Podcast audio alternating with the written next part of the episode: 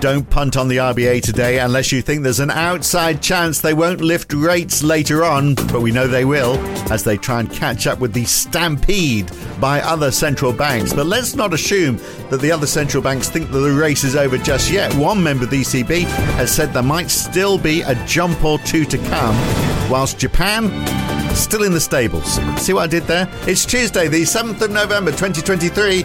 It's the morning call from NAB. Good morning.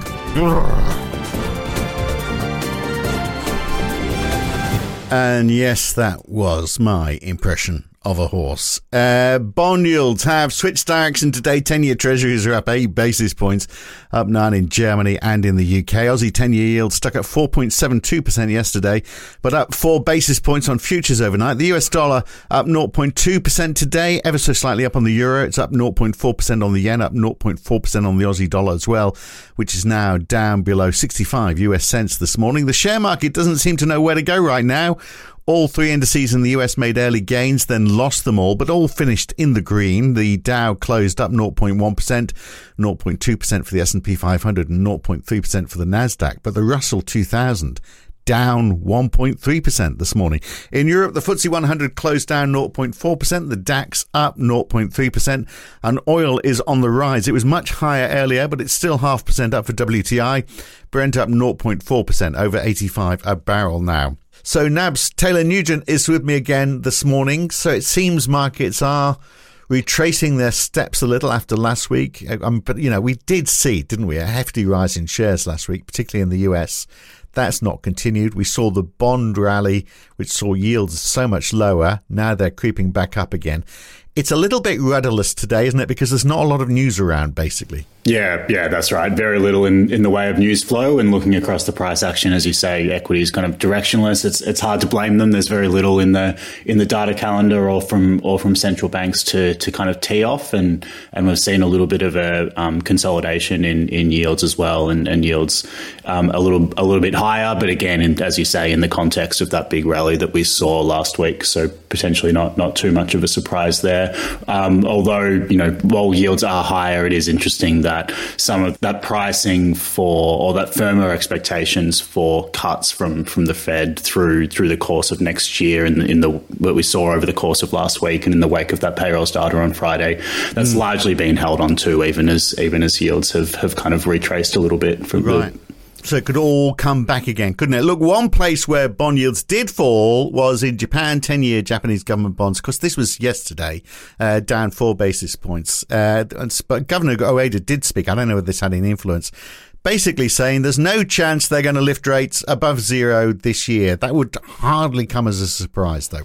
Uh, yes, and, and I think the other thing to note there is that a um, bit of catch up from what we saw in global yields last week as well. Japan coming back from a from a long weekend, so I think it's more catch up to those moves that we saw internationally on on Friday, rather than a big reaction to Governor Ueda's comments on on Monday. Um, but what we did hear from Ueda, you know, not really any any surprises, kind of repeating that message of, of patience.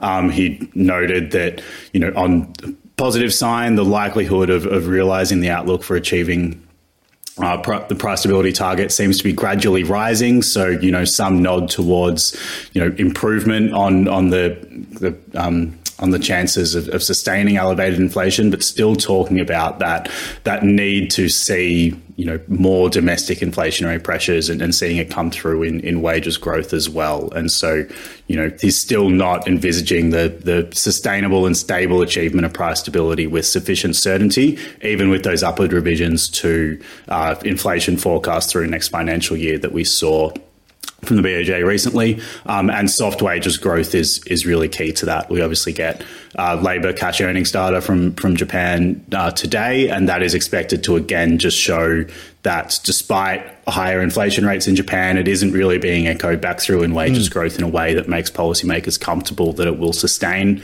um, at target inflation going so, forward. So, stupid question for me. I mean, because they are taking the bull by the horns now, aren't they? Trying to get inflation, uh, to try and get wages, I should say, up. So, is that because they think, well, if we can just get wages up so people can afford to cope with the cost of living increases, then that gives us the flexibility down the track to lift interest rates. Is is that their master mm. plan? And yeah, so they, they can afford it. The, the wages are kind of reflective of an economy that is is running at a you know at at a running closer to its, its kind of sustainable level of capacity utilization and, and an economy that is going to kind of persistently generate low and stable inflation going forward rather than one which is at risk of, of falling into to deflation or, or sub, you know, working through persistent right. disinflation pressures. They really don't want to go back there, do they? Absolutely. So what about Europe then? So we, uh, we, we, one little bit of news we had uh, was that uh, the German factory orders did a little bit better than expected, up 0.2% from a revised growth of 1.9% in August. They were actually expected to fall 1% this month. So, uh, a bit better than expected. I'm not sure whether that changes too much in terms of uh, expectations for the ECB because it's one bit of good news amongst a lot of bad, isn't it, for Europe, really? And, and I think also I'd, I'd, downplay a little bit how much good news it is. So a little bit stronger in the month. But when we think about what that means for kind of the lead up for that manufacturing side of the economy into, into Q4, it's not necessarily good news that, you know, a bit stronger in the month. It has been quite volatile month to month, but there was a, a downward revision to, to the previous month. And so, you know, it's not necessarily as strong as that, that monthly beat looks. And we get um, industrial production numbers coming up for, for Germany coming up today as well and again, expected to show just that kind of sluggish manufacturing side and, and, not much change there. So I don't think any any implications for the ECB from that. And of course, Germany, uh, greatly influenced by China and China's trade data, we get that today. Uh, imports and exports both well down last month. So I wonder what direction it's going to take today. Uh, yes, yes, that's right. And so some some base effects continuing to to work through on those those export numbers in in China from kind of as the the very weak export numbers into into October last year start to roll out, and so expectations there are for uh, a smaller year on year decline in in exports. Um, but I think yeah, as you say, not necessarily suggestive of you know strength in external demand for China's exports driving that. Just just some some technical factors, I think. So yeah, where does the ECB ECB go next? I mean, there's sort of this kind of an assumption, isn't it, that perhaps they've finished, although uh, Robert Holzmann from Austria's central bank uh, warning about admitting victory too early. Uh, he said you know, they should stand prepared to hike again if it's needed it's difficult to know who to believe, isn't it? On the one hand, central banks are, you know, some are saying, well, they've gone too far, economies are slowing down too much. On the other hand, we've still got people saying, no, we need more, we need more. Yeah, yeah. So, you know, a, a word of caution from Hol- Holzmann saying don't expect a, a reduction in rates um, anytime soon, but, you know, not necessarily uncomfortable with the idea that, that rates have peaked. He said that, um, you know, um, we should stand ready to hike again if needed um, and, and, shouldn't declare victory too early. So, you know, no surprises that that's kind of the posture coming from from ECB officials given the given the, the inflation challenge that is still there.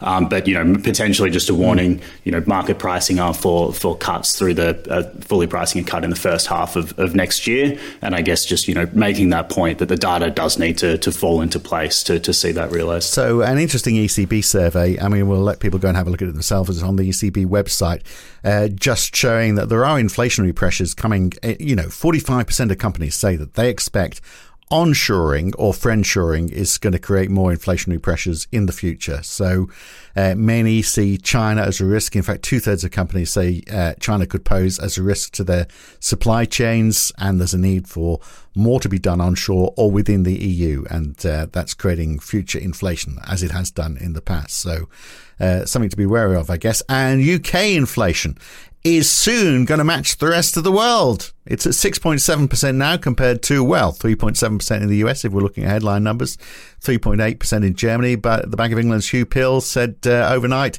it's going to fall to match the rest of the world pretty soon. Of course, to get the inflation numbers out next week, I think uh, you know a lot of that's the drop in energy bills, isn't it? Which he's hoping for. Yeah, yeah. So no, no new news out of out of Huw Pill making that point, but you know he was emphasising that some of that differential that you get from still very elevated UK inflation rates relative to some other countries, the EU, the US, he he called out specifically is just to do with the different timing of that energy pass through and, and how much energy prices increased in in the UK, and then because of the the timing of resets takes a little bit longer to, to swing into into downward pressure. And so the BOE is forecasting their um, headline inflation to be at 4.8% in October from from 6.7% in in September. So that would be that would you know help some of that gap come out. And I think you know the, the point that he was making is that policy rates in, in the UK they do see see as at restrictive levels. And a lot of those drivers of very elevated UK inflation rates relative to, to some other central banks aren't factors that they see as persistent and do see them rolling out um, as those kind of technical factors around timing of energy price pass through work through. And energy, well, oil is up quite a bit today. We over the weekend, the Saudis and the Russians did say they're going to continue with their voluntary cuts until the end of the year, but 50 oil tankers are heading empty to the United States, ready to pick up oil from the United States. So they're going to bridge the gap, and they export five million barrels a day, and they're doing more at the moment. So you know, five times more than the cuts by OPEC plus. So uh, you know, maybe that's going to moderate prices a little bit. We'll see. But look, uh, we can't hold it off any longer. Uh, the RBA, slower than other central banks, but ready to raise rates again today with the interest rate hike that stops the nation. Well, at least slows it down a bit. That's the idea, isn't it? Uh, I, I, mean, it's a foregone certainty now, isn't it, that they're going to lift rates today? Well, our expectation certainly is that they that they lift rates. That's been our expectation for a while. The analysts surveyed by the, the Bloomberg survey, 29 of 32 are, are picking a hike. So certainly the you know the near universal pick of, of analysts as well. Not quite nailed on by markets, but but you know pretty reasonable chance price. There's a, about a 70% chance of a, a hike there, and I think you know that that pricing isn't isn't higher probably does reflect the RBA has got a bit of form as a, a, reluctant hiker through this cycle. They have been, you know, trying communicating that they're trying to do kind of as little as possible with with interest rates while still seeing inflation back to target. Of course, you know, the, the case for the hike, we get updated forecasts this time from from the RBA as well. We'll get, you know, a sneak peek of those today. We'll have to wait until Friday for the the full detail. Um, but I think what we saw, you know, expectations really firmed up for, for a hike in November on the back of that Q3 inflation data that showed that the, the progress on disinflation had just not been there to the same extent that the RBA had hoped so far. You know, it is that outlook for disinflation that is that is key and, and is going to, to be what we, we expect triggers them to, to hike in November. Um, and I think when you look at the forecast, while, you know, there's it's not all forward looking information. The strength of inflation in, in the third quarter of, of, this year doesn't necessarily swing around the, the outlook for inflation in, in 2025 too much. But what it did show is that, you know, that progress on disinflation wasn't there so far. Where inflation was coming from was very much domestic sources of inflation. And so all of that suggests more persistence than the RBA had been hoping for. Um, and while there are plenty of offsets that the RBA could point to in terms of, you know, weaker consumption growth, a, a labour market that is, while the unemployment rate is still very low, is, you know, the labour market isn't as tight as it was and does seem to be showing some gradual cooling. The RBA has characterised it as, as past a turning point. I think, you know, the important context there is that was already in, in the forecast. And so, if anything, what we've seen is a starting point for the job on inflation that is a, a, bigger task than they had than they had characterized it was going to be in the August forecast. And you've got, if anything, a little bit more resilience in, in labour markets and activity than what they were forecasting, even as they are seeing some slowing there. And so, you know, for us, that that you know the, the case is, is pretty clear that they, they should be hiking. Um, and and should they deliver a, a hike uh, today, um, we do expect them to maintain a, a, pretty clear tightening bias as well, given that they are will still be kind of leaving some risk to the upside that inflation is more persistent than than is, is required to get it back to target in a reasonable time frame. Right, there we are. You can take a breath now after all of that. Uh, but I mean, quickly before you go, uh, what are you putting all your money on today? Have you uh, you got a favourite in the cup? Uh, the, the, the RBA meeting is uh, where I'm going to be focused, focused on that. You're not going to be don't, not, don't, haven't haven't looked at uh, haven't looked at the form guide at all this year. Well, I think it's going to be an Irish horse. That's all I can say. But I think half the field is anyway. So uh, we'll, we'll see what happens on that as well. Good to talk. Catch you next time. Thank you. Thanks, Phil. There you are. That's NAB hard at it. Even down in Melbourne, whilst you're sipping champagne this afternoon, Talor is going to be deep in the spreadsheets writing reports. But hey, don't feel guilty. You go and have a good time. Uh, and we will be back again tomorrow for another one. I'm Phil Dobbie for NAB. Thanks for listening.